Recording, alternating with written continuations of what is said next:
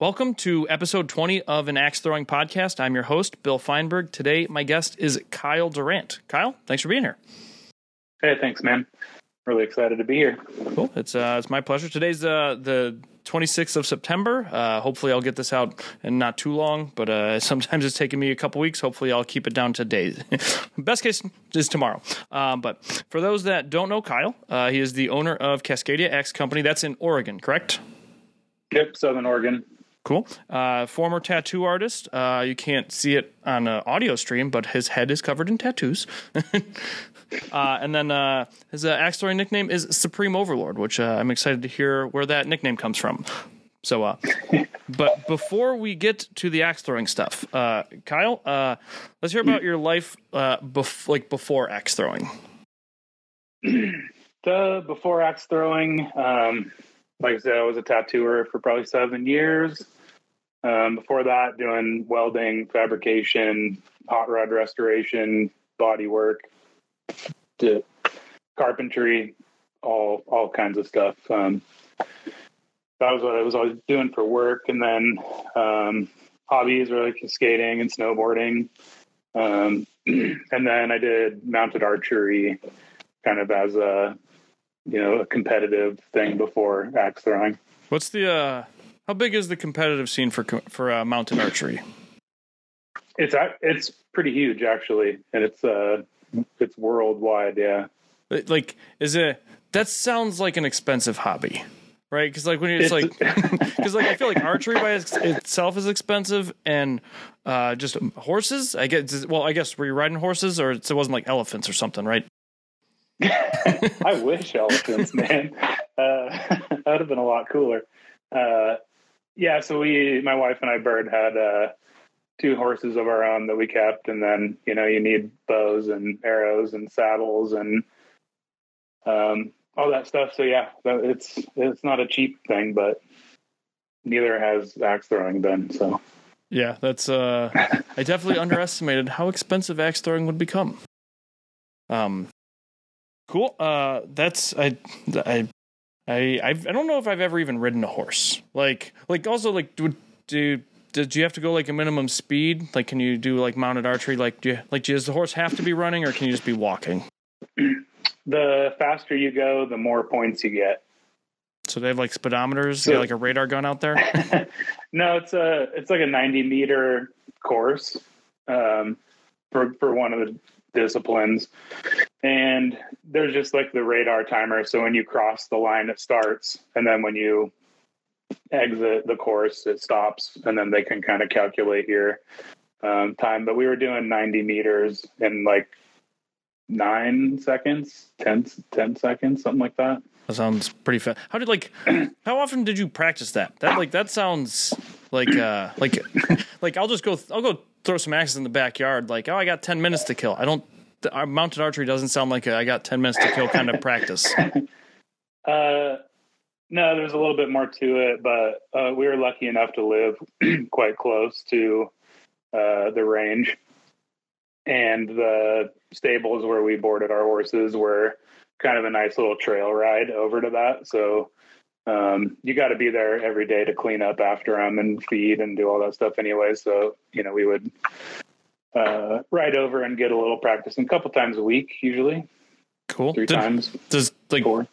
does, does the horse like the sport or is the horse like just kind of like all right this uh, I mean, you train them for it, and um, it, my horse at least loves it. He loves to he loves to go fast as he possibly can. He's an abbre- an aggressive beast, so yeah, he was into it.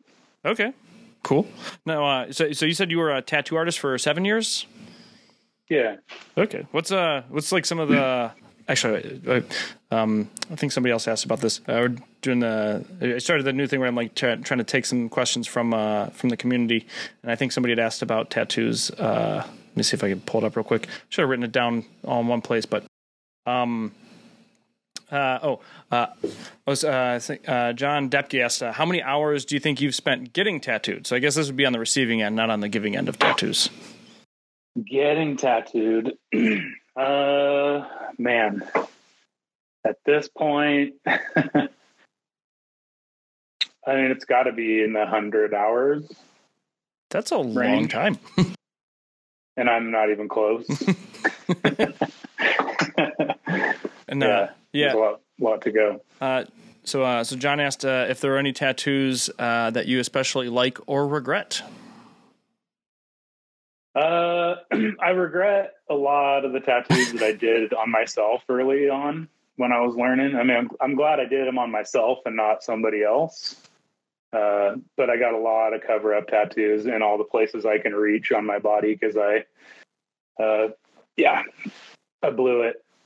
Uh, um, but I mean, the ones that I like, um, I kind of at this point I kind of like all of them that I have, but I really love this head tattoo. One of my really probably my best friend.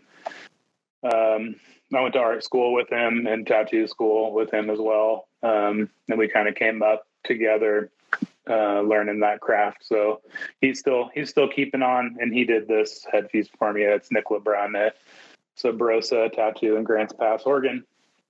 Uh, and I really love this head headpiece. It's like a wolf skull, and it's got the the axe, which obviously I'm really into into axes, and then the blacksmith hammer. Uh, also really into the blacksmithing, and um, it ties. It's it's going to tie into the theme of the bodysuit that I have uh, that I'm going that I'm working on. Nice. Um, yeah. Yeah, I was, I was, telling you this like right before we started recording, but uh, I just got my first tattoos at the age of 35 on Labor Day weekend. Was uh, and uh, I went I just got like a, an infinity symbol and an hourglass because I like like contrast or whatever. Um, it was like mm-hmm. baby's first tattoos, but uh, I went on the bottom of the wrist, uh, and somebody's like, "Oh yeah, you picked a," but like that like I mean, it didn't feel good, you know, but I was like, ah, it's like, no. you know, it, it, didn't, I think it actually hurt a little bit less than I expected, but I think I was like prepared for like, you know, I was trying to prepare for the worst. What's, uh, what's the most painful tattoo you've gotten? Uh, they all hurt like hell. there isn't, uh, there, you know, they all hurt. It doesn't really matter where, where it's at. Everyone's different. Um, so same spot on one person might be just perfectly fine, and on you it hurts like the worst thing you've ever felt. Um, so it's it's a little subjective, but um, it only hurts while you're getting it. So yeah, you just got to kind of surrender to the pain, and then you're done, and you have it forever, and it's over. I uh, I, I feel like I noticed that like the one on my right wrist, I'm right-handed. I feel like that one hurts slightly more. Hmm, maybe it's I just got more more sensitivity there. I don't know. Um, but who knows? Um, cool. Uh, all right, so that's so that's like life before axe throwing. Now, do you have uh, what do you, do you have much of a life outside of axe throwing, or is axe throwing pretty much consumed your entire life at this point? oh man, um, axe throwing has completely consumed my life at this point. Um, which you know, it's it's not terrible. Uh, I, I co-own the venue with my wife Bird, um, and so we still get to spend a lot of time together. So it doesn't, you know, the working and being a part of the thing all the time doesn't um, keep us apart a lot, at least. So I'm grateful for that, and um, we just kind of team it up. Cool. Now, um, I guess uh, when did when did you get started axe throwing? And then like how quickly or like how long did you wait before you opened your venue? uh, so let's see. So I started I saw a tattooer friend of mine that was traveling go, you know, on Instagram, went to an axe throwing place and I saw that target and like I grew up in northern Washington in the mountains you know, middle of nowhere. And so I've been like shooting archery and throwing knives and spears and like primitive weapons since I was a, you know, probably before I could ride a bike. Um, so I'm just super drawn to it. And I saw that WATL target and was just like, oh, yes, hell yeah. And like that day, I built one in the backyard next to the archery target. And then slowly over the next week, I found myself throwing axes more than I was throwing or more than I was shooting archery. Um, I think what at that time I had like a Norland Voyager that I had that I had found at a garage sale and put a little handle on, and that's what I was. That's the first axe that I threw. Um, and it kind of just escalated from there. I was like, man, I really love this. Uh, I was kind of moving out of the shop that I was tattooing in. And so what I wanted to do was have this space where I had my private studio for tattooing. And then, you know, I'd always sit there and people would bring six people with them to get a tattoo. And then they get bored because it's the most boring thing in the world to go watch your friends get a tattoo. And so they'd get up and they'd go spend money somewhere else. And I'd always be sitting there like, how do I get those people's money too? uh, and I saw it and just kind of was like, man, this is the thing is like, so hey, let's let's get a space big enough to where we can do the studio and we can just put a couple of these axe throwing targets in and get a nice little beer cooler going. And you know maybe people hang out and do that and they can check on their friend and it'll be you know be cool. Uh, the city kind of messed with me on the zoning for the tattoo space, so it, the tattoo space never happened. And uh, by the time, I mean, I, I, probably could have fought it a little bit, but the axe throwing just took off. I mean, we put three lanes in, and it absolutely exploded. So, and, uh, sorry, go ahead. Uh, so, so we just rolled with it. I was like, hey, this is working. This this is fun. Really love this. The, And we just went for it. Yeah. That's awesome. I uh I, have heard that like, you know, zoning for an axe throwing place can often be like, you know, can be a pain in the ass. Um so I'm a little surprised that it's like, oh, the tattoo part, that was the like the zoning headache, but the axe they're like, oh, axe throwing, you're good.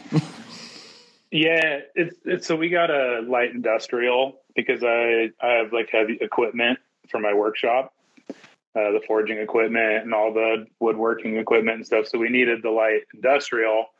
So the axe throwing is fine in that space. The workshop is fine, but they're afraid we're going to be like tattooing people on a dirty workbench or something, you know. So it, it kind of turned into a into a little bit of a no go. Okay, I guess I could see that. Um, I try to. Uh, I'm also just imagining like uh, it's like uh, t- tell me more about your workshop because like I like I like I'll go to like the hardware store like it's a toy store now, um, it, or, or like uh, like I just built a deck and it's like almost like looking for reasons to buy tools that I'm going to use once because I'm like I'm not going to rent a tool. It's just going to waste money. I'll yeah, buy it it'll pay for itself in a day. um, yeah, so so we have the venue that's like 2,700 square feet, and then directly behind is another industrial building. It's like for you know parking lot in between, and I've got a 2,600 square foot uh, workshop back there that's all decked out and forging equipment, woodworking equipment, leatherworking, um, just about anything anything you can imagine. That's awesome. Is there um, is, are, are, there any uh, are there any tools that you don't have that are like on the shopping list? Yes, uh, I'm. I'm looking at the next thing is a power hammer, big uh, 165 kilogram forging hammer. Uh, I'm past. I've graduated past the hardware store. There's nothing. there's nothing else I can buy in the hardware store anymore. I'm on to like industrial size shit where you need a forklift and a team of dudes to get it to get it moved. You're like browsing Ritchie Brothers auctions. yeah, yeah. Well, how uh, how did you like learn to use all that heavy equipment? Right, like it's like I took like metal shop and wood shop, but like I wasn't using the 165 kilogram power hammer. Yeah, so I mean, I just started kind of from from the basic stuff. You know, I was fortunate enough the the high school I went to in Sedro-Woolley, Washington, had a had a blacksmith class, um, and so I I took blacksmithing classes the entire time I was there, um, and so you know I started out with just I built a forge. I got a small you know piece of railroad track once I had my own space and like made some tongs and it just kind of escalates from there until I reach the point where you know I, I want to get production axes going um, under the Cascadia name, um, and so that entails the heavy equipment. So I reached out to some of the uh, blacksmiths I know from social media, and they invited me to come to their shops. And so I got, I kind of did a little tour and went around and tried, uh, you know, several different variations of power hammers and presses and all that kind of stuff. And they kind of showed me the ropes on that stuff and showed me how to not turn my hand into pink mist and, you know, all that, all that good stuff. how like that? That sounds amazing. Like how often like do you do you say to yourself like I'm at work right now? You know, you're like at like a blacksmithing class, or you're like you know like oh I'm running a league, or like it, it sounds like you have like basically like a big what you're describing to me sounds like a playground. Like obviously, you know, it's work. Like not everything you do is like stuff you might be choosing to do. You're like, okay, I have to do this stuff, but uh, it sounds like you've kind of like carved out like like your own little utopia. Absolutely, absolutely, yeah. Um, I'm pretty stubborn, and I, you know, I've I spent a lot of years working on other people's dreams. I'm a really hard worker. I, my work ethic is, you know, incredible. I, I just, I really got fed up and was just not fulfilled achieving other people's dreams for them and said, you know, said, no, this is what I want. This is how I want it. And I just go. And yeah, I got it. I got a really good setup, man. I don't have a day where I wake up and I don't feel like it. That's awesome. I, I am super jealous. Uh, I still uh, still have to put in forty hours a week at a W two job. I have a good W two job, but uh, there's yeah. still definitely days where it's like, you know, oh, I definitely would rather spend eight hours, you know, writing like some you know performance measurement code instead of like throwing yeah. axes or making axes to throw or. Yeah, yeah. I said it's there is you know it's a ton of hard work. I mean, we do we do long days and it's almost like at this point you know as your business owner you don't really track hours anymore it's i mean we're we're feeling good about a 12 hour day yeah my uh, my dad um, was a, a, roofer growing up and it's like oh yeah what do we when do we go home well the roof's open right now and so we can't go home until the water doesn't get into the roof um yeah but yeah, I got it. I got it set up pretty good, man. I come in, I I practice when I want to practice. I I work. It's right there. I, you know, work work the venue when I need to, and which I'm fortunate. Uh, Bird is really at the helm when it comes to the venue and the staffing and the you know the ordering of the beer and all all that stuff. She does a lot of the the admin um, running the venue, and so I get that time to, to practice and work and um, and do do a lot of the other stuff too. So I, I couldn't do it without her for sure. That's awesome. When um when it came time to like kind of open the venue, because like you said, you wanted to try and do like a hybrid like you know tattoo axe throwing space, right? That was the goal. Um, yep. and just ran into the zoning headaches. So like, how did like did you have to do a business like a business plan? Did you like take like business loans, or did you have to do like self funded? Uh, a little, a little of all. Um, we had we had a little savings. Uh, I kind of patched up a, a, relationship with my dad, and he was and he was like it, you know, felt I think a little bit bad that he never you know helped out with college or any of that kind of thing, and he's just like, you know, I want to help you out. What do you want to do? I want to I want to set you up, you know, and, and and give you give you a little bit of help and and what what you want to accomplish. And I was like, this is what I want to do. That's and so awesome. He kind of yeah yeah. So he he helped us out. Um, we got some loans and grants, um, and between between all of that, we we kind of got enough together to to get it to get it going. Did uh did your dad get to like come see the space? He has not been here yet. He's a um he's a navigator and electrical engineer on um Matson shipping vessels. So he's he's the guy bringing the Christmas trees to Hawaii and the pineapples back.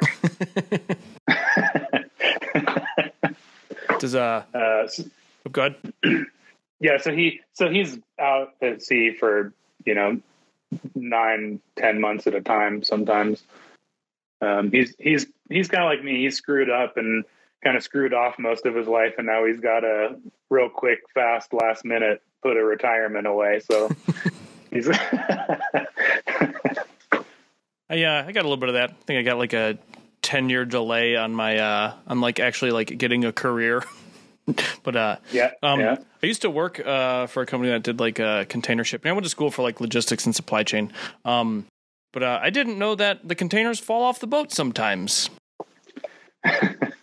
yeah, luckily he hasn't told me about any containers falling off, but he sent me some video clips of some pretty rough pretty rough seas, man and yeah, that's it's pretty insane. Cool. Now, um, so I guess when it comes to, I guess like on the making side, right? Like, how did you, like, uh, like how long does it take you to make an axe? Like the, the like a most simple axe, like at this point, like with how with as proficient as you are, like if it was just like the most basic axe, like if I'm gonna take like a WATL axe out of the box and cut the handle on it and just put another hickory handle on it.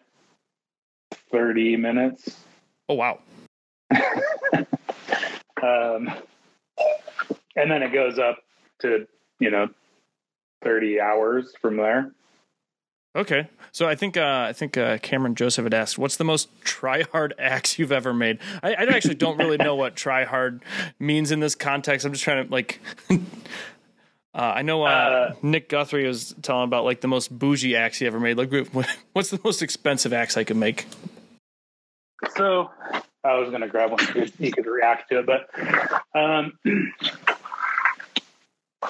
probably the most try hard one I've done was a. Uh, it was a Plumb National that I profiled. I etched our Cascadia logo on one side and did like a lotus etched in the opposite side.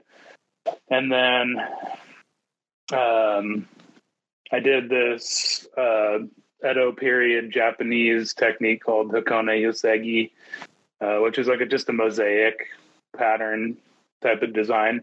Um, but I forged the tools to to do. It's all hand done, um, all traditional Japanese uh, technique and that was a incredibly long process. I think I've had 150 hours just in the axe, and then I, it sits in a case um, that's like a Shinto Japanese tea set case. You know, they have that little rich ceremonial tea, mm-hmm. like tea ceremony that they do.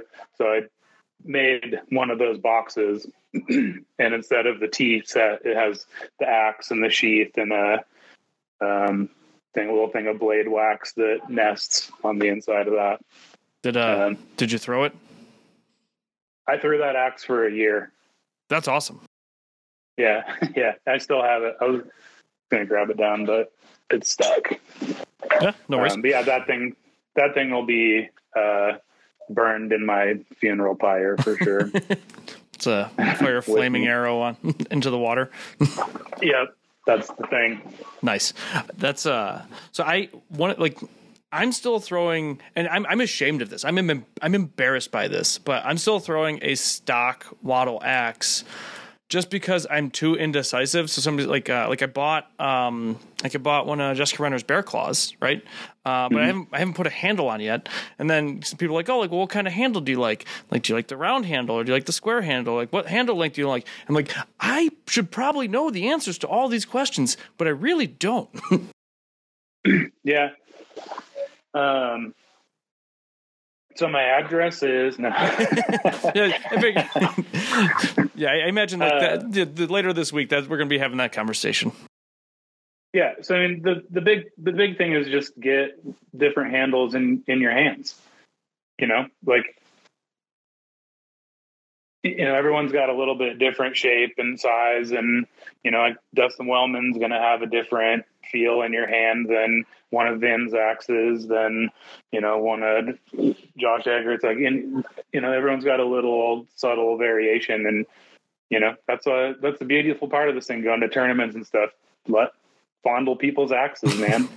yeah, yeah. I need I need to do. When, I need to fondle more handles at uh, around people. Um, I, have I've got a couple. Like I got I think I like I got I got a I got a goose like a 81 axes like uh, a couple years ago. Like before I moved to Oklahoma and before I was throwing WATL. Uh, I got like mm-hmm. a Curdax Customs out of Austin.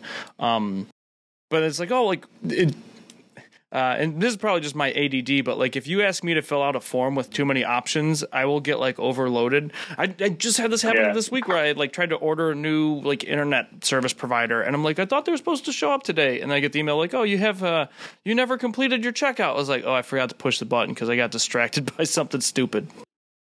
Yeah. Um, so something something I'll do sometimes is I mean, I try to keep. It's easy to get really lost in the weeds with all the details and the way. And the, I, I like to keep it to what's the overall weight that you like, and then I, you know, I'd like to get a gauge of. this is gonna sound. This is gonna sound a little weird. I like to get get a gauge on the size of your hands right? For, you, you, you know that uh, Burger King commercial? I got I got these tiny hands. I do actually have yeah, tiny hands. Like I was playing guitar for like ten years, and I was working with a, a, a luthier, and he's like, he's got like an extra like finger knuckle compared to his. Like, oh, maybe this is why I could never finish the Master of Puppets solo. Yeah, man. So like it's same similar with a guitar. Like you would you would need want a guitar that has a little bit slimmer neck on it and you would you would reach that and it would it would be comfortable for you so it's same same similar thing i would i would probably do something that's a little a little skinnier so that it felt comfort you know felt comfortable and controllable um, in your hands so yeah an overall weight kind of what's the size of your hands and then sometimes i'll actually want to um, this is going to sound weird again, but I'll like search for tournament videos and stuff of people I'm making an axe for, or have them send me video of them throwing. And by this point, I can, you know, look at where you stand on the line, what kind of follow through you have. I can kind of gauge what length is probably going to work best for you at this point, based on just kind of looking at your throw. Um, and like how the axe that you're throwing in that video is rotating for you and and all of that. I, that's and awesome. we can get it close. That that's cool. Can uh can I like download your brain and write a program? just because I've, I've, I've wondered that like all right based upon like your arm length you know and like the like your handle length like and your you know like the speed at which you throw and the angle at which you release like mm-hmm. really there's like yeah. a near optimal kind of thing but I'm like I'm not smart enough to figure that out. Yeah, and I said sometimes sometimes uh, I fuck it up, and I gotta cut a hand. sometimes you gotta cut a handle off and make it right. You know, and I don't care. I don't. You know, the capitalism, the money. I want. I want people to throw my stuff. I want them to love it. Um, and I want. I want. That's my goal is to make that act that's optimal for a person. You know, it takes that question out of your mind when you have the act that's right for you, that, and it feels good. You're not thinking about it. So. Sounds like I need to uh, make a trip out to Oregon or uh, start sending you some videos. Uh, yeah, cool. Um, so I guess so. More onto like the onto the throwing side. Uh, like, uh, so where and when are you throwing right now? I guess like which formats, which disciplines. Uh, so I'm doing five leagues a week. Um, so I did two hatchet leagues, uh, Thursday and Sunday uh, big axe, duels, and knives. Okay, and uh, um, and uh, I guess who, who's uh, who's your go-to duels partner? Uh, when here here in the in the venue, it's my wife Bird. Cool. We're team burgers and dogs. I like it. and uh, yeah. and then uh, some several tournaments too. We'll do. Um, other than that, um, usually I throw with Vin for duels. Okay, yeah, I think I saw um, y'all throwing at uh, Ohio, which that actually Throw Ohio that is where I met you uh, very yeah. early in the morning on Saturday. I'm not a morning person, and and so it's like, all right, Bill and Kyle, you're up on lane seven or whatever, and I feel like I'm just like, uh, and like, I think it was like two times yeah. to like even like introduce myself, and then I think it was like during a science, and I was like, hey man, would you want to be on the podcast? Like, I'd love to. like, yeah, I, was, I thought you'd never ask. that, that was cool. Um, yeah, I was pretty sleepy that morning too, man. Uh, no, it was a great time. Ohio was awesome this year. Cool. Now, uh, which um, which uh, I guess which gear are you throwing for the different disciplines? Like, what are you throwing for hatchet, big axe, knives, duels? Uh, so let's see. For big axe, I'm throwing a uh, axe that I forged, and it's 3.05 pounds total weight, 23 and a quarter inch, four and five eighths uh, blade. Um, and yeah, it's been pretty sweet. I'm enjoying it.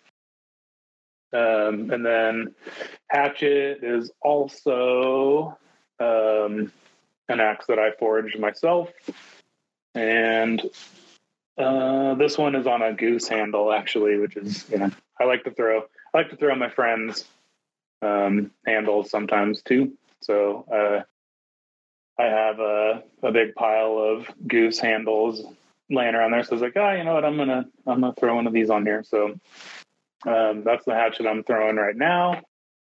And then my duels axe is actually a, a butcher that I modified to have that kind of uh, King of Diamonds kind of fin on the back of it before before any of the King of Diamonds or any of those other ones were a thing. They might have stolen my idea. I stole it from Nick Guthrie and Ryan Chilson anyway, so that's it. Yeah. It, I suppose it only takes one time of hitting the back of the duels axe. You're like, I, this should be an angle, not flat. it's saved. It'll, you know, ideally you're in sync and you're hitting at the same time, and it's never going to be an issue if you're really kind of like throwing duels properly, anyways.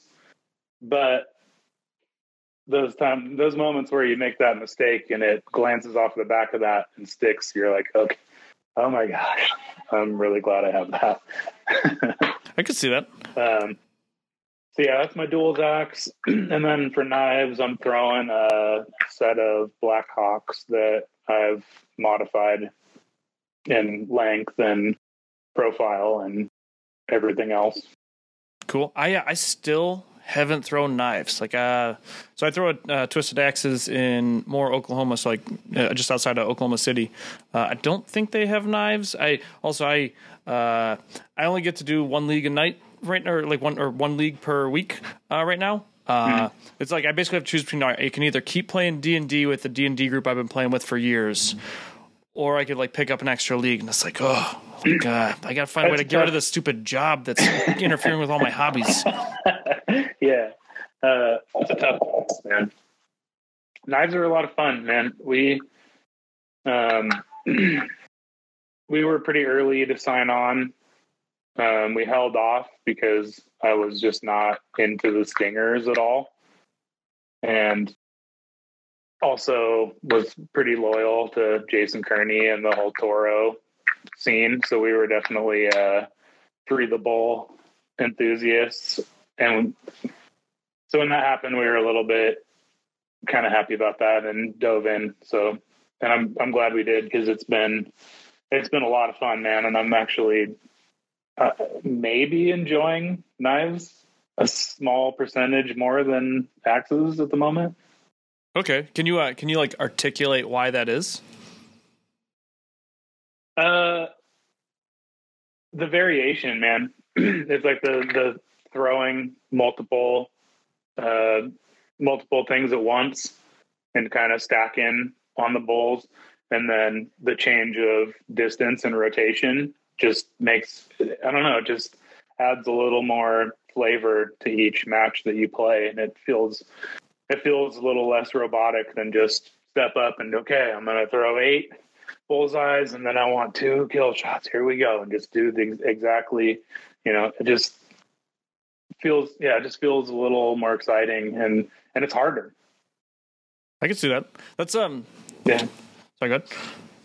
That you know the scoring is lower, so there's more like chances for competitive matches to kind of play out, and it's not quite so you know, if you throw a five, you're out. Right. yeah. Um, so. Did uh, did you ever throw IATF? I so my IATF experience is uh, practice. I set up a IATF target in my workshop, not the venue, in my workshop. Uh, separate business, separate address. yeah. um, so I've practiced in there, and then I went to Choptober last year. Um, fun story on that one too. I went to Choptober. I bought um, Ian Malpass's ticket because he couldn't make it, and they put my first name and his last or his nickname on the registration. So I was sitting there while they were calling Kyle Nark for his match. And I was like, Kyle Nark, uh, that's not me, but I have really bad anxiety right now because I feel like that's me and I'm missing a match. But I had no idea because I hadn't really met Ian yet, and I had no idea what his nickname was for IATF. And so both of those matches forfeited. Oh no! While I was while I was sitting there ten feet away, like who is this asshole, Kyle Nark, who's not showing up for his matches? Come on, what's wrong with you? Uh, that sucks. yeah, and so I got to do the 0 and 2 tournament because of that. um, and I did, you know, I did okay ish. Um, and then I did the skills stuff for that. So um, that's really Choptober. And then I went and I got to throw a Philly space um, with Vin and some of those guys, and that was pretty. That was a pretty cool deal. I was I was fanboying a little bit to like be in that space and like, oh, I'm here. I'm in this place. This is awesome. Yeah, I, I still actually haven't been like I haven't been to like you know uh, like urban Philly. I'm actually going to Philly in a couple days, uh, not for X just to kind of visit some friends. We're gonna sabotage, not say, so we're gonna surprise a friend who's going for a football game, uh, and so go see cool. some friends. Um, but so I haven't got a chance to see the Philly space. Um, uh, you mentioned uh, you mentioned nickname. Uh, I forgot to ask you, uh, where does your Supreme Overlord nickname come from? it's probably not what you think. um, so I'm actually a big men's mental health advocate. Cool. Um, and I do a specific type of therapy called parts work or internal family structure. Um, and it basically breaks down, you know, like your anger is a part and your excitement is a part and anxiety is a part. And you kind of give all of these, all of these parts of yourself their own kind of identity.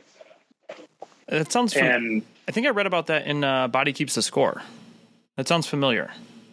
Yeah, maybe it's it's something that's you know touches in a lot of different areas. Um, and and so in identifying those parts and kind of fleshing them out as a character, you kind of understand, you know, like your frustration or anger is going to have a totally different agenda or method than like an empathetic part or a compassionate part right and they're going to have be at odds with each other so there's there's all of this and then you're kind of what's supposed to be at the middle of all of that is your true self or your core self who has control over the balance and the the organization of all of these different characters that make up you as a person. And so that supreme overlord, that that's kind of like my I'm the supreme overlord of all of these subordinate parts that make up who I am and I'm in control of all of these things. So it seems especially with a guy with tattoos and like fangs on his face. it doesn't come off like something like that, but it's it's kind of like a a little a nod to that like core self. That's awesome. Uh, um, uh, do you have any like uh, any like books or like resources or anything like? Because uh, I'm I'm curious to learn more about that. Or like it was just like a chapter. If it's the same thing I'm thinking of, is only a chapter in the body keeps the score. Uh, yeah, uh, there I can't recall any of them off the top of my head. But if you look up um, internal family structure or or parts work, um, you you can find it pretty easily. It's it's out there. Okay. Um, but yeah, like I said, I'm a big a, a, big advocate for that. I I wouldn't be where I am with my um, creative life, with my relationship, you know, intimately and my friendships and business, and I wouldn't be where I am if I didn't do therapy and take take mental health serious. That's awesome. My my wife's a therapist. She's uh so she's like went to school for social work and now runs her own private practice and she like does EMDR cool. and that kind of stuff. So uh, I know know yeah. a little bit about, know a little bit about that stuff. I uh, freaked uh, freaked a doctor out one time at a physical because I speak enough mental health language to to sound like I've been in some institutions. Where like actually, uh, I, I, don't know if I got uh, if you got to see this at um at Ohio, but like on my left hand. I have a scar running right down my lifeline. So I really want to go to like a like a palm reader, and they're like, "You're you're dead. You died months ago."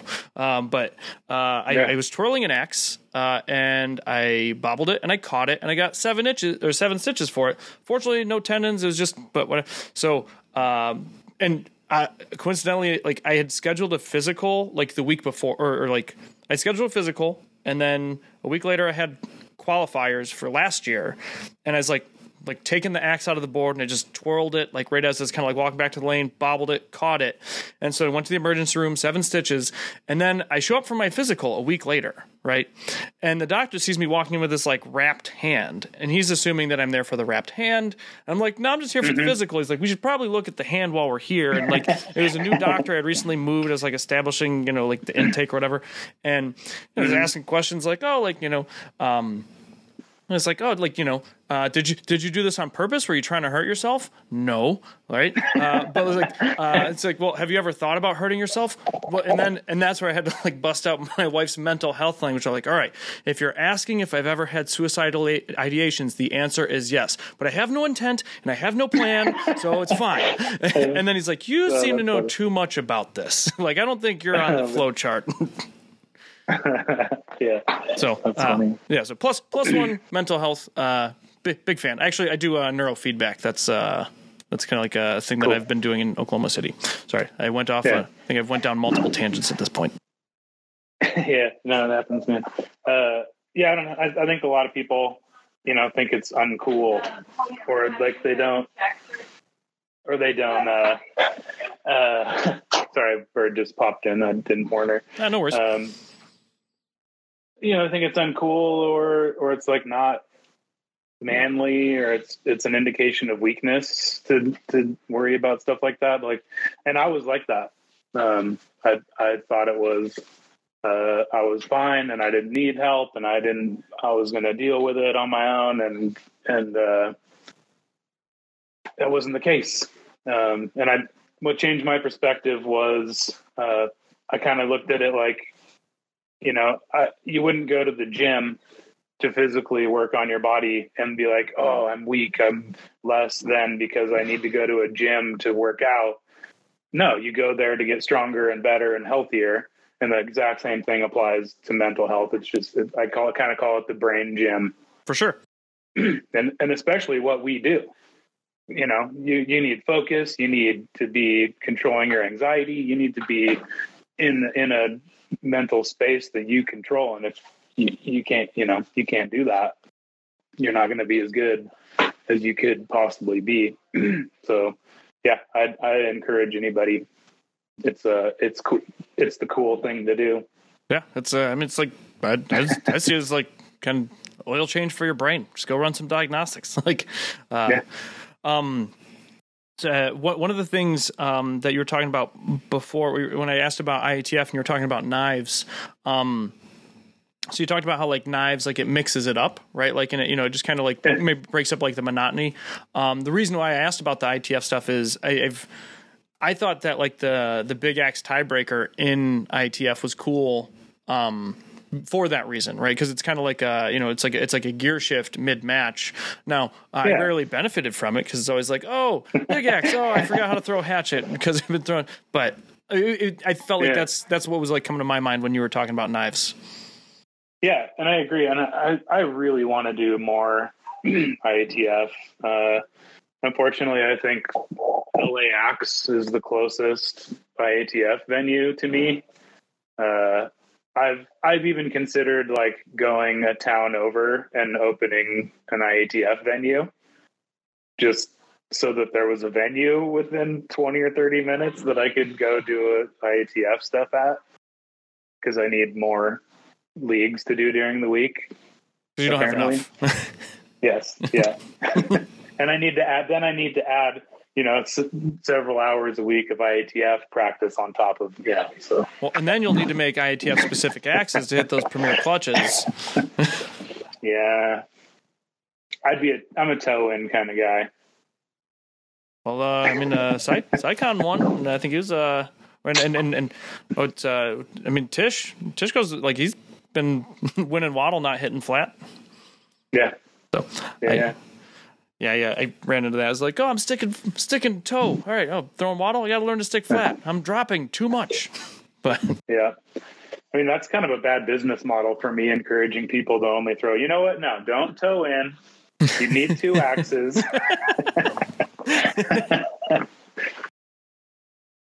Just like painting yourself into a corner. Um, do do you have like a kind of like a practice routine or like a system or any kind of habits as far as like your practice goes? Absolutely, absolutely. Um, so from, practice is hugely important. Uh, I was a state zero handicap golfer in high school as well, which is another weird thing for a tattooed all the way up guy. Did you have tattoos so, in high school? No, but I dressed like I was like you know in my slacks and polo, but with like with a studded belt and punk rock bracelets and shit. Yeah, I was that kid on the golf team. Uh, oh yeah, yeah. Wait, wait, not not only but on was, the golf team, like like you were the state champ. You said, right? No, not oh, state champ. Oh, oh, sorry, sorry. We, when we went to state as a as a team, I, I did not win. Gotcha. I was a yeah, but I was you know I was a good golfer. Uh, but I spent summers at golf camps like Nike Golf Camp and Bob Hope Golf Camp and shit. So I learned how to practice. Um, and a lot of that carries over into into throwing. Um, and like you said earlier, with my utopia here, you know, I try to I try to gauge, you know, what what's the tournament experience and what's tournament play like because that's what I'm practicing for. So I try to get here as early as I can, so I'm tired and you know haven't made it through my morning routine and throw a mat. You know, do five practice throws and then do a two out of three, um, two out of three match. And uh, I have a randomizer. You know, it's kind of like a a D four or whatever, but you could put the numbers that you want on it. And so it'll be like a 64, 63, 62, 61, 60. And I hit that. And that's what my opponent's going to throw for that match. And then I'll throw my match, do the two out of three, and then I go to work and I, you know, do whatever it is that I need to do until I'm, until I'm cold or whatever. And, you know, I've, you know, probably once an hour, I come back in and I do the same thing again. So throughout my entire if i'm here for eight hours i do that once an hour or so throughout the day um, so that's how i pra- kind of get the tournament play practice and then if i'm making a change to my throw um, i'll come in and like beat the boards up and do 500 a thousand throws trying to repeat that same thing drill the muscle memory get it kind of dialed in um, and that might be something that I just do like two hours straight for that day or three hours straight for that day. And that's all the practice I'll do. Um, now, and then the third. Oh, for, for that, for that kind of system or routine, do you do that for like every discipline or do you kind of like rotate disciplines on days or just kind of depends on how you feel?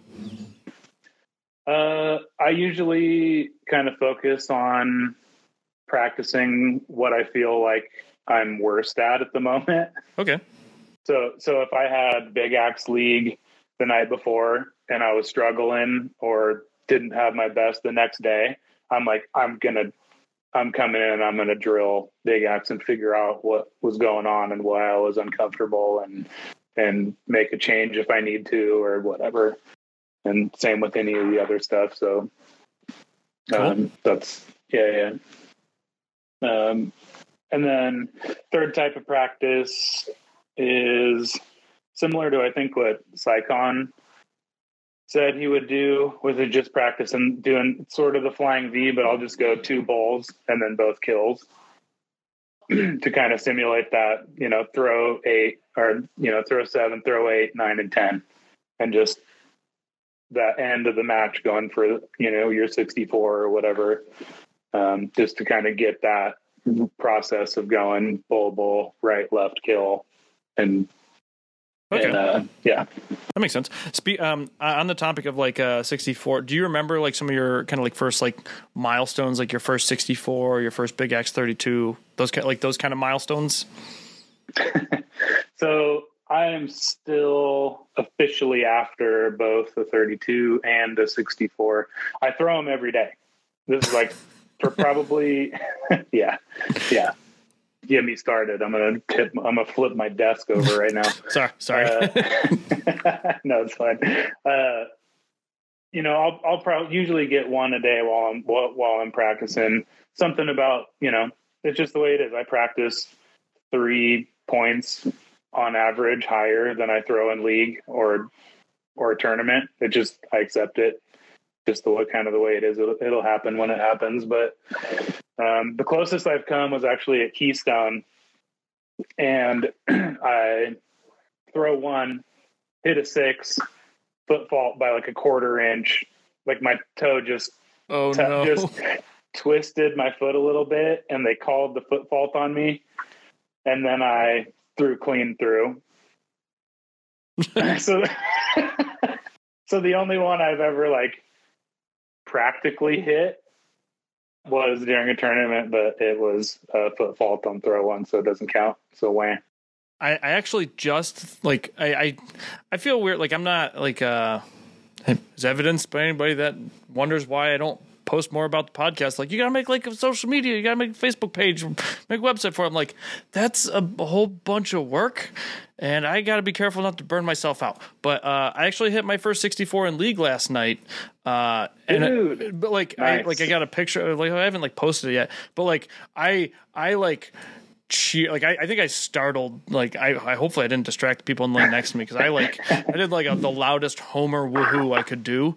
Uh, but it was like it was it was cool to get that like monkey off my back. Um, Did you um I guess uh I still don't know all like how like the different paths to WATC. Like I know there's a bunch of different ones, uh, and I'm just like, all right, well, I, I like I, like I'm gonna do qualifiers to to try, uh, and Yeah. but like like like you said, you're like, oh, I typically like um like I think up until really like the past month, I was like, oh yeah, my my practice was much better than my in competition throwing, right? Like I never thrown a 64 in practice. Like my, Yeah. but like during qualifiers, I ended up throwing like a 63 on my last one, and so, um, Nice. will you? Uh, I guess I know it's like not a, I don't, it hasn't been officially released yet, but yeah, like will you be going to, or do you do you anticipate going to WATC as a competitor? Yeah, uh, I think I got bumped in qualifiers, but uh, I the projected regional bids. I think I'm sitting like third place for Pacific. I think uh, Neil and uh, Buddha are the two above me right now, so it, it's looking good for Hatchet to get the regional bid for, and I think probably Big Axe as well. Oh yeah, So so I should do that. And then I'm sitting actually for knives in fourth place for qualifiers for knives. nice. Um, yeah, and I think and I think me and Vin have enough circuit points where we should sneak in um, for duels too. So hopefully I'll be doing all four disciplines. Nice. Yeah, I uh I uh I threw like a 282 in qualifiers, which was like like I think last year I threw a 230 something. So it's like uh but so like I think the projected has me getting it on qualifiers, which is like I I I did not like I went into qualifiers not expecting. I'm like, oh, I'm just going through the motions. Like let's I I practiced before, but uh so it's like Yeah. and then uh, Ben Gaddy's like that should get you in. I was like, oh, that'd be cool. um so Yeah, nice I, job, man. So I will uh I yeah, will I saw that. I saw that looking at the leaderboards, and I was going to give you some crap because you're one of the people that bumped me because I was sitting at like, I was sitting at like 19th or something like that when I did. I'm like, all right, that's all right. It wasn't my best, but you know, we'll we'll see how it goes. And then you know, as as it gets closer to the deadline, all these scumbags start hitting it at the last minute. But yeah, I didn't. I definitely didn't do my best. But hey, so it goes. Yeah. Have uh, do you ever have you ever had like um, like just days where you're like you're just like inexplicably on, and but like like because it sounds like you'll like kind of like reflect and like try and like deconstruct like like what like how you got to that. And I feel like anytime I've tried, I'm like I I don't know why I was throwing so well on that day, but I can't ever like I can't replicate it. You know, like you're just in the zone. Yeah. no, I'm I'm very true to my average. Like it's it's really rare that I perform above my average at all for any reason. I'll I have bad days.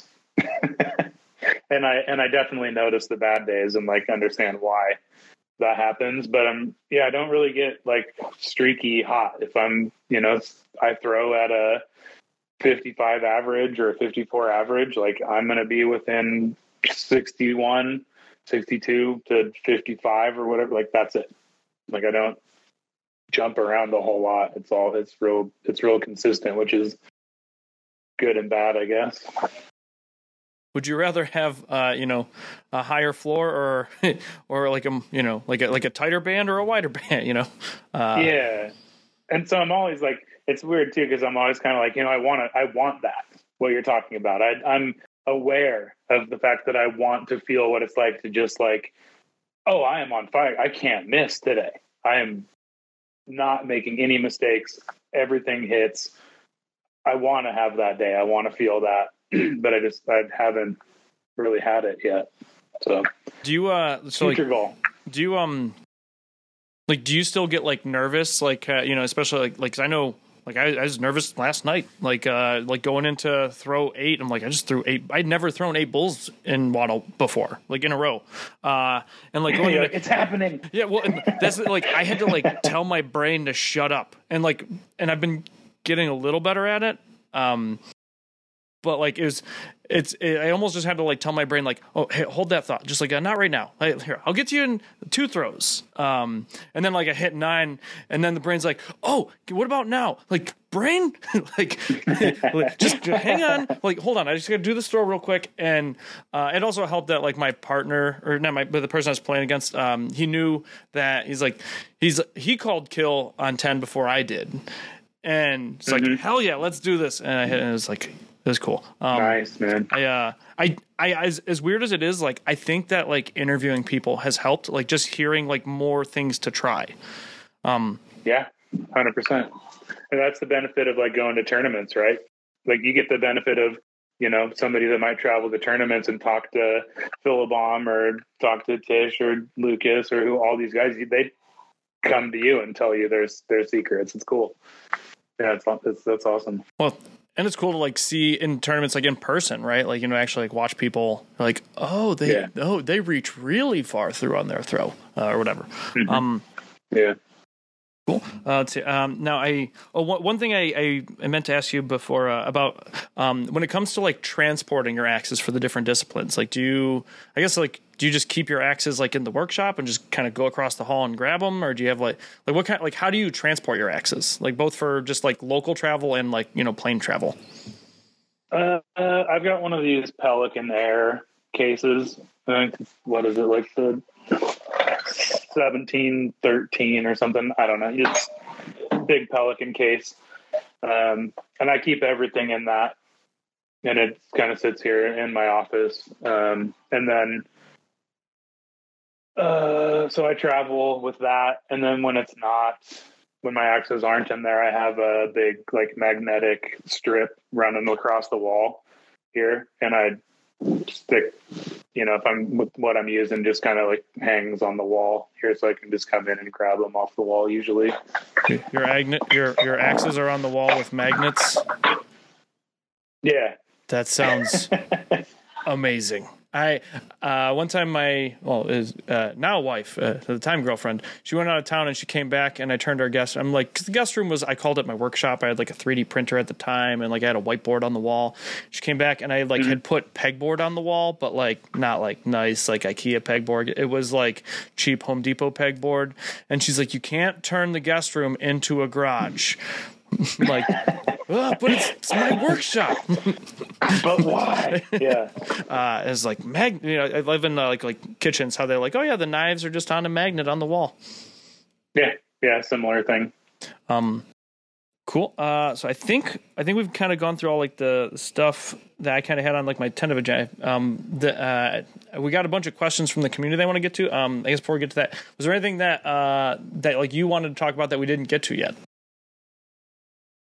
Um, no, I don't think so. I'm having a great time, man. Okay. All right, cool. Uh, so forgive me while I read uh, from my computer. While I just kind of go through these questions. Some of them we might have already got to, uh, but here we go.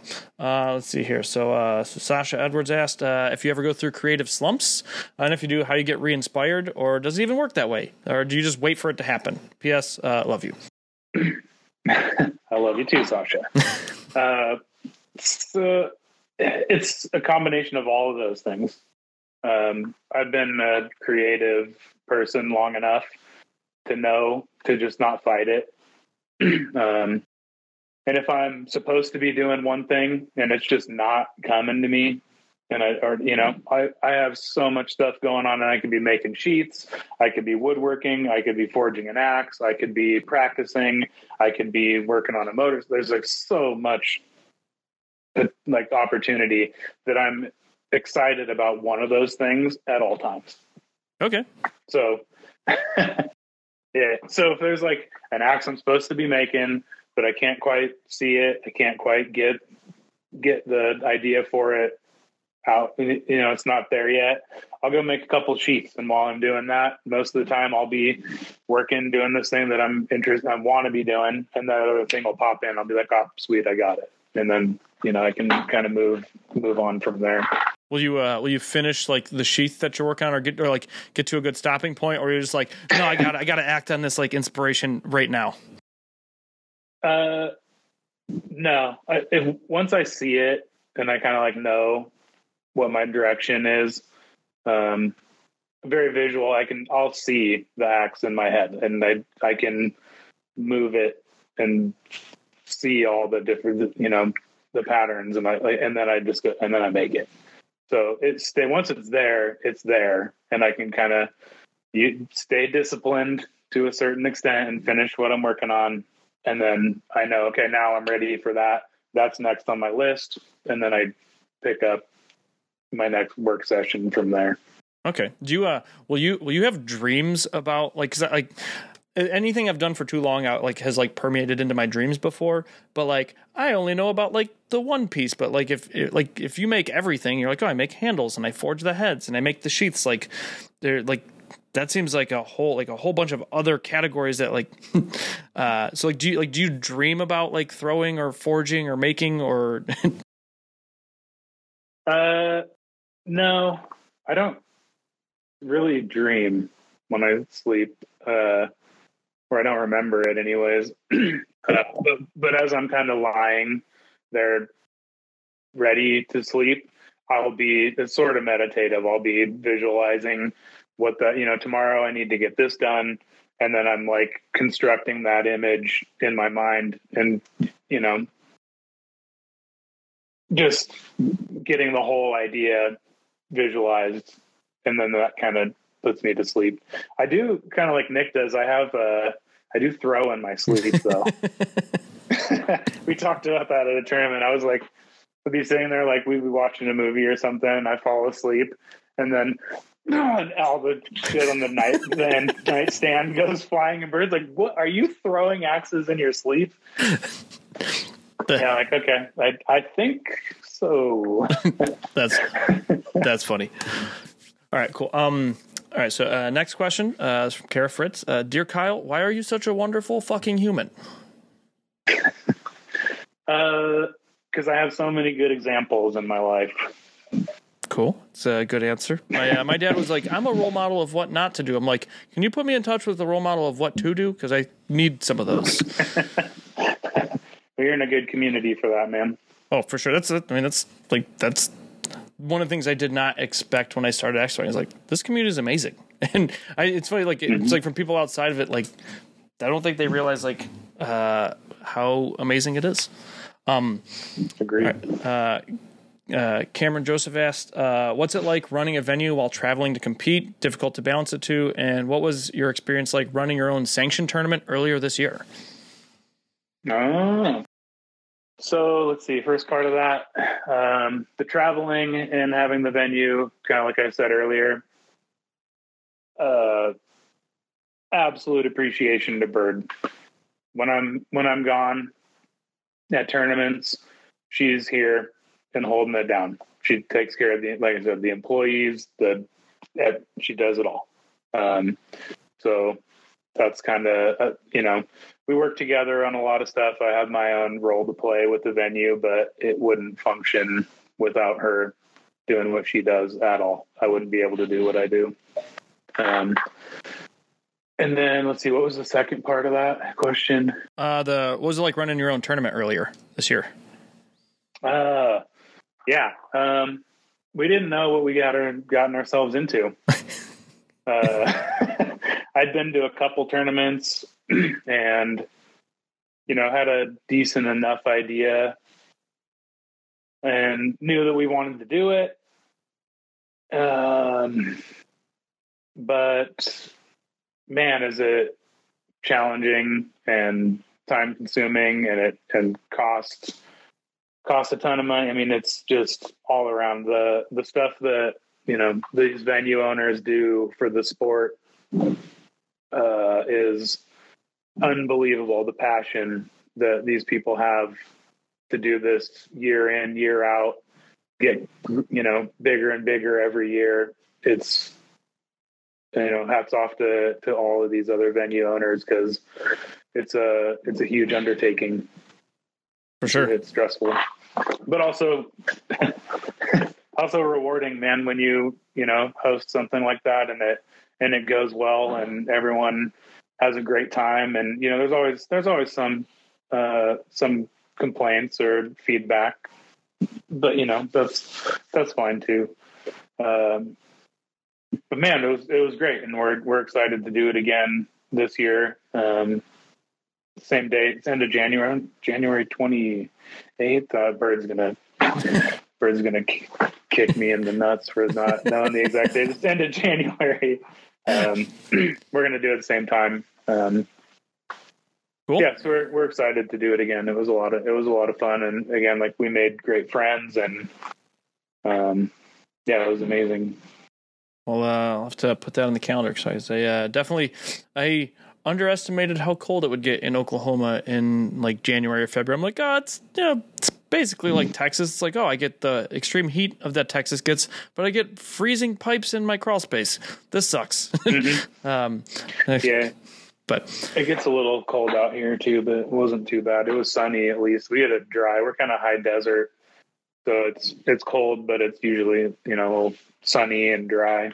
Okay, yeah, I'm I'm from Cleveland, so it's like first 24 years of my life. Like, oh, it snowed in January. I'm not going to see a blue sky or green grass until March. uh, yeah. Uh, I think uh, John Depke. Are, are you, um, I already asked the tattoo question, but he asked, uh, where do you get your ideas or inspiration for the handles you build? Uh, and then I guess the, the second question is unrelated to that. Is uh, maybe we'll do this one first because probably uh, maybe maybe. Uh, what's your favorite John Hodgman quote, and why is it specificity is the soul of narrative? See, of course, Depke would have the most difficult question to answer. Um, I do love the Hodgman, and I don't know why that just that quote just stuck with me after hearing it. And there's just something I don't know. There's something beautiful about about that. and I and I suffer, you know, as a person, as a man, my communication skills. I'm super introverted. I mean, I'm like an artist, a maker. I'd hang out in my dungeon most of the time by myself. I struggle with communication and like expressing myself to people, to my friends, my and anybody and everybody. So there's something that I connect with really deeply on that. Like, you know, I need to remember that being specific and giving details and sharing is how you form connections and people learn shit about you. So that's that's why That's my favorite John Hodgman quote. John Depke. How about that for an answer? Uh, so I think uh, the other part of his question was, uh, where do you get your ideas or inspiration for the handles that you build? So there's a there's a few ways that this goes. Um, either somebody will see something that I made and they really love it, and they'll say, you know, I like how you did this. I like how you used this wood, or you know, there'll be something about that that they want for their own piece. And then the the challenge becomes how do I make something that's the same but different? Um, and then I can kind of work from that place.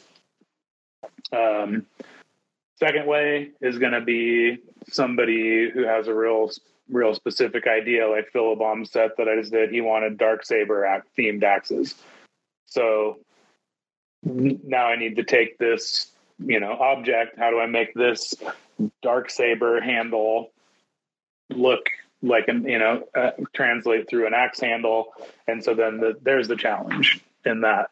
Um, and then the, I mean, kind of one of the other ways would be just using what I got. You know, this this wood and these materials are incredibly expensive. Even more so now. People think gas and steel is expensive.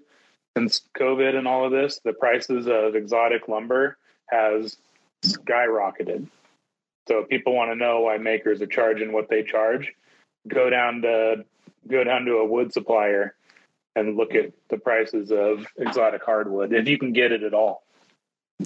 Actually, on on the topic of that, Rick, I was talking to who was like Kurt Axe customer because like he does uh, like whatever kind of uh, like custom woodworking or for like home studios. I don't remember exactly what it was. Uh, sorry, Kurt, for not uh, having not having a better memory.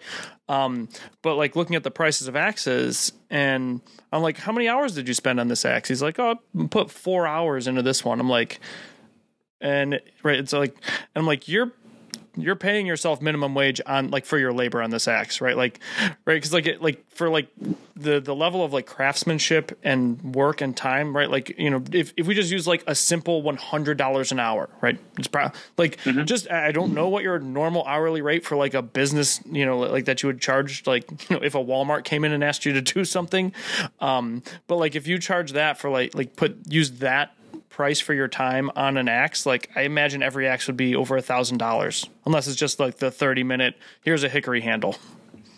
Yeah. Um, generally, even that, I'm working at a deficit. Like I said, I don't do this because I want to get rich. I do this because I love doing it, and this is what I do every day. And I want to. I'm going to challenge myself. I'm going to keep doing the best I can do, and you know, the money doesn't matter it complicates it for me, and I I I I'd prefer to not have to deal, you know, to work that way. But you know, sadly, sadly we have to, and I have to at least get close. But yeah, I I lose I lose money on every axe that I do, for sure. Like when you actually like, if you were to like account for like your like your normal hourly rate kind of thing, like, or even on yeah. materials as well. I guess if you're hand forging, yeah. if you're forging the heads themselves, like I, I don't know what's. and it's on it's on all of those things. You know, I I like I said, I've grown up in fabrication shops and um, was a contractor, finished carpentry, framing. Um, I've I've grown up, you know, in in the trades my whole life. I know how to calculate my labor. I know how to calculate my shop time, my fee. You know, I know what that number is, and yeah. Um, uh, I, I would rather put axes in people's hands than um, grow my collection to a hundred axes instead of, you know, whatever. Yeah. A number I'm not going to say because it's embarrassing. I, I, I, understand. At least, at least your collection is probably like special. I just have a collection of stock axes. Like, all right, maybe the competition thrower will will jive with me. Oh, not so much. May, like I, I've even thought like. Yeah. Uh, maybe I should instead of buying ten cheap stock different stock axes, I should have just bought one good one. But uh, it's uh, That's a problem I will fix Yeah. soon. I have. I don't have a, a Tesla. I have an axe collection. Back when, when I lived in Austin and I lived uh, near downtown because I, I worked downtown, I didn't have a car, right? Uh, and so I walked to work, uh, but I didn't have a car. And since I didn't have a car, I bought a drone. And they're like, why do you have a drone and not a car? Like, because I don't have my priorities in order. I'm a financially irresponsible idiot. That's Like- why. Like this, the, like they like they let me be an adult. All right, okay. Um, Uh-huh. people like, why do you why do you know how to do this? Like, why? Like, I could change an alternator in an old car, but like, I'm not allowed to use the oven. that that's more than I just forget to turn the oven off. But none, nonetheless, all Oh, that's funny. right. Same. Uh, uh, all. Uh, Dolan asks, uh, ask Kyle how much fun we had at Angrywood last year. Oh my goodness.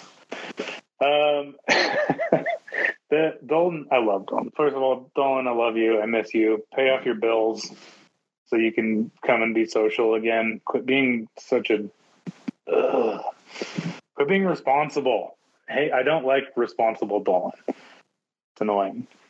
Uh, Angrywood last year was a lot of fun. For first of all, it was my first tournament that I ever went to. Um, so Angrywood's going to be a special one for me, probably for the rest of my life. Um, so this one's going to be kind of mark uh, a year of me like really hitting this tournament circuit and going to the majority of tournaments out there.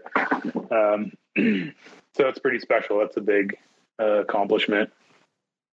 Um, that being said, yeah, last year was amazing. I think we were sitting there at finals, and it was two thirty in the morning, and everyone was delirious, and Jason Kearney was like near needing to be whisked away to the hospital again, and um, and the the delirious hallucination jokes coming from Dolan, who was announcing, uh, was. I don't know if I can even repeat most of most of it. It was there was it was sort of inappropriate for a finals.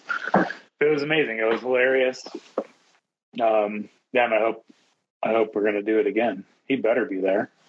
I uh I didn't so I I was there last year I think on Saturday but like Tulsa's only like an hour and a half from OKC so I just like drove out that morning and drove back later that night but like I, I didn't stick around for fine I think I like left at like nine or something but uh, I remember watching I think uh was it Dolan and Vale's match right uh and I just remember watching it on the stream and I'm it's like you clacked a or cracked a class count. Cla- I cannot talk. This is probably at one point I just said uh, Vale was shirtless, and I was like, maybe some, maybe he's playing somebody else that was shirtless, and I'm like, this is for all of the shirts. But it's, uh, it'd be a lot funnier if I didn't butcher the setup. All right, but yeah, I, I Not missed I missed Dolan too. Dolan, I remember like I've been throwing. I started throwing with Dolan in Austin, so it's uh, like he. In fact, like a lot of the people that like shout out to Dolan for a lot of the people putting me in touch with a lot of people that uh kind of interviewed in like the first you know six months of the podcast. So uh, Dolan, Yeah, we miss right. you. Come back. Um, Yeah, cool. Right. yeah. One of the one of the funniest human beings I've ever met, hands down. is, uh, is good people. All right. Uh, I, I I don't know if this is trolling or if this is inside jokes or both. Uh, but uh, David McIntyre, uh, David McIntyre asks first question: What's it like to be a Kyle? First of all, I kicked my Monster Energy drink habit years ago. all right. Second of all, I haven't done a backflip on a motorcycle since 1998, so that's how were we on? 24 years clean and clean and sober from dirt bike backflips. Last time I punched a hole through drywall was probably around the same time. See, I am a very I I'm Kyle ascendant. All right. My uh, That's how that's how it is to be a Kyle. Remember that time we were talking about therapy? All you other Kyles out there, get give them a call. my my favorite comedian is Kyle Kinane, and he's got a joke. He's like, "There's no old Kyles. Nobody's going to Grandpa Kyle's for Christmas." yeah, well, I'm I'm hoping to be the first. yeah. So, uh, all right. Uh, second question from David McIntyre is, uh, "Why is Gamora?" I don't know what that means. Why is Gamora? Gamora is the adopted daughter of Thanos. Why is Gamora? That that's it. That's all the context that I have. It, uh, I, and you know, like it, I don't, I don't know if there is an answer. Again, like so. Uh, I think that's the point. I know. We know this. We know that this is going to become a meme. yeah. So I'm going to screenshot. Hold on. I'm going to screenshot this Skype right now and then send it to him, and then he can do his memes, his meme thing with it.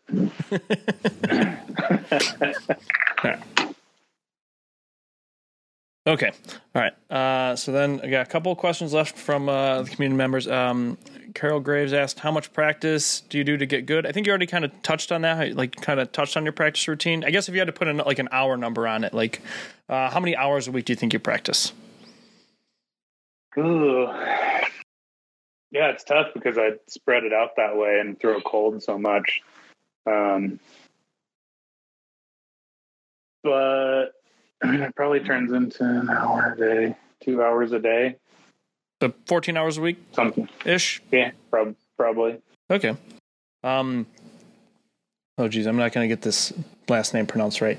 Um, so, uh, so Victor uh, Aluwalia? I hope. Uh, I think that's close enough.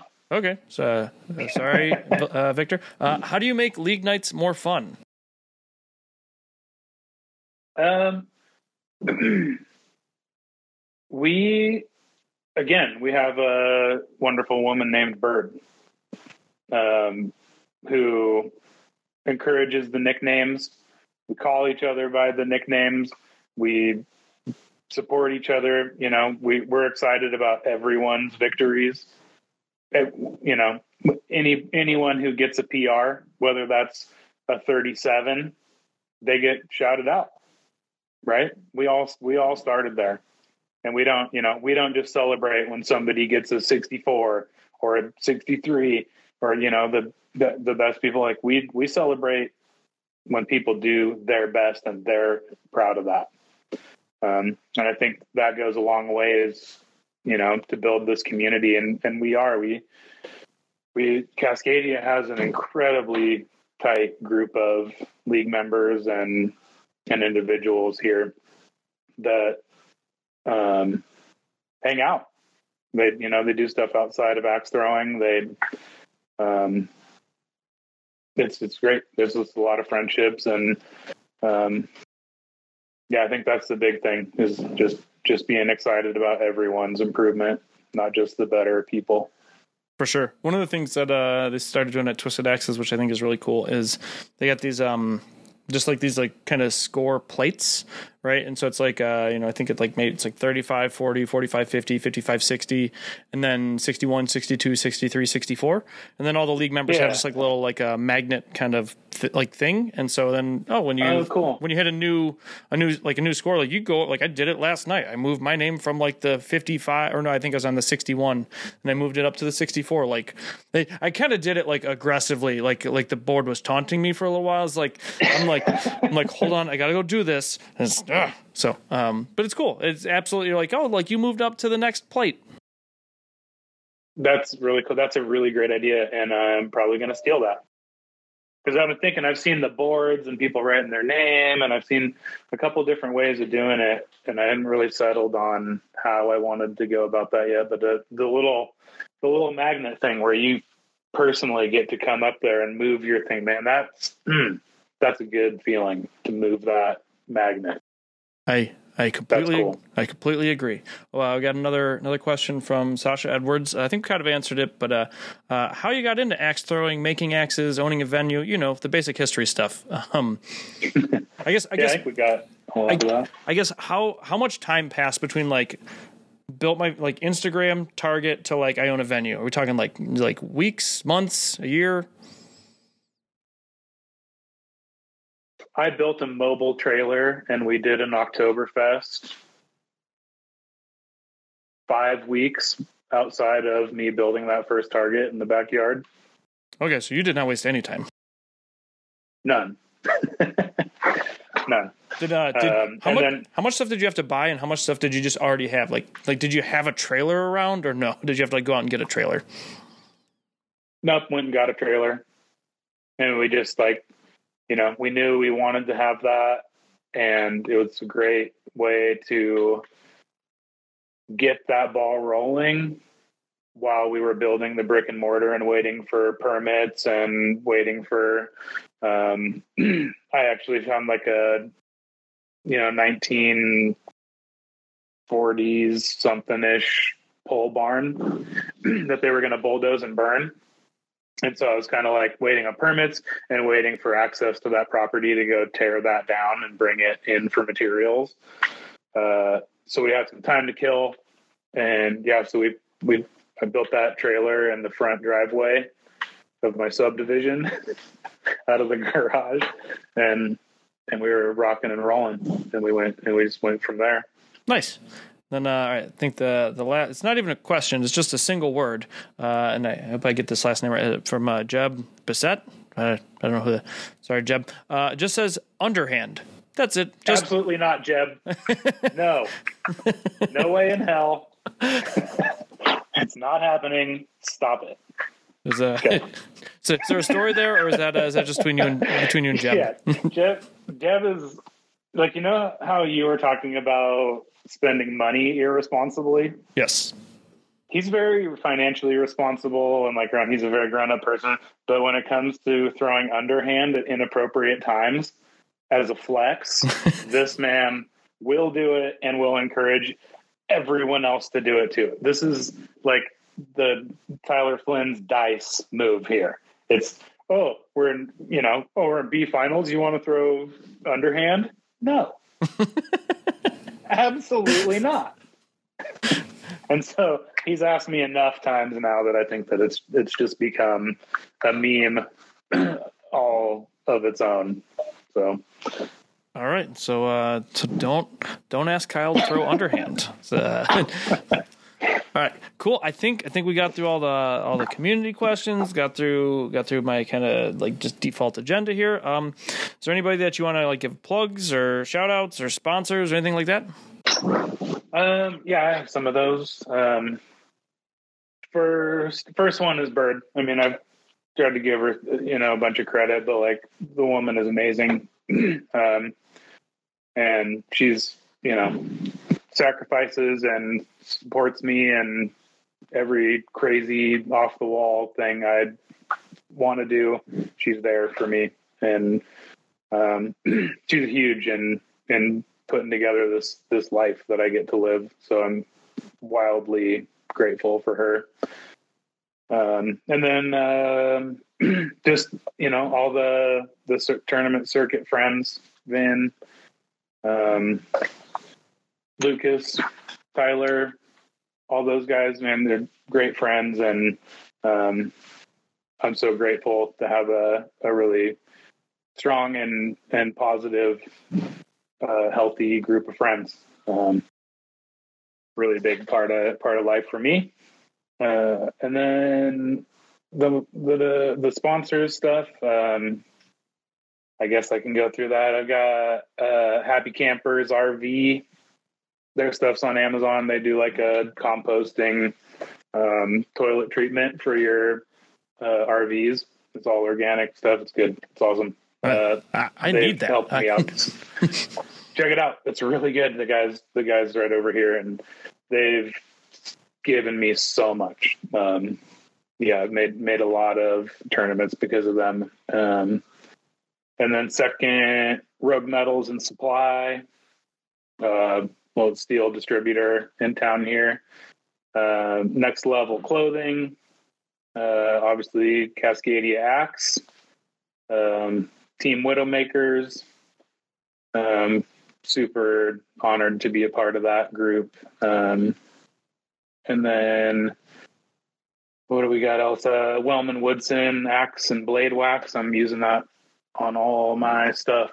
Um, and they just actually set me up so all my axes that I'm shipping out have a little, um, a little kind of trial size enough to kind of recoat your axe and your blade uh, several times. I think I got one of those Um, at Throw Ohio. If it's the same one they were kind of Yeah, passing yeah, out. they're just like the ones that, yeah, they gave me. I got a whole bunch of those, so those are going out with all my axes now. Um, so that's really cool. So I, I appreciate those guys too. Um, yeah, so that's uh, those are my sponsors. Thank you guys for helping me be awesome. Cool. Well, uh, I guess uh, is, is there anything else that I think I think we got to everything? Is there anything else you want to talk about? Um, man, I don't know. I'm, I'm sure there's there's a lot more stuff we could talk about. Maybe we'll do a round two one day. For sure. Yeah, yeah. I, I, I hope to. Well, uh, I gotta. I feel like I, I gotta get through the queue. And even when I posted that, uh, I was like, "Oh, I'm gonna be interviewing Kyle today." Other people like, "Hey, sorry, I never followed up about." I'm like, "I'm sorry, I didn't follow up." Like, uh, like I Yeah. want, I want to inter, I want to interview everybody eventually, but I also don't want to burn myself out. Uh, and so it's like trying to find that right balance. So, uh, but uh, Yeah. uh, we'll get it figured out. Um, so cool. Uh, I guess. Oh, where um. Where will you be traveling next? Like, what's next on like the where? Where's people going to see you next? I know Angrywood's coming up. Yeah, so I'm going to be at Angrywood, uh, and then Mid Atlantic, and then Worlds. Cool. Well, I uh, I will see you at Angrywood for sure, uh, and I should. I don't think I'll make uh, Mid Atlantic, but uh, and I should should be going to Worlds. Uh, so I should probably book Awesome, accom- Well- should probably book accommodations for that before I forget. Yeah, good. cool. All right. Thanks, Kyle. It's I been a appreciate pleasure. you, man. It was yeah, it was an honor to be here. I'll talk to you soon. Cool. Adios.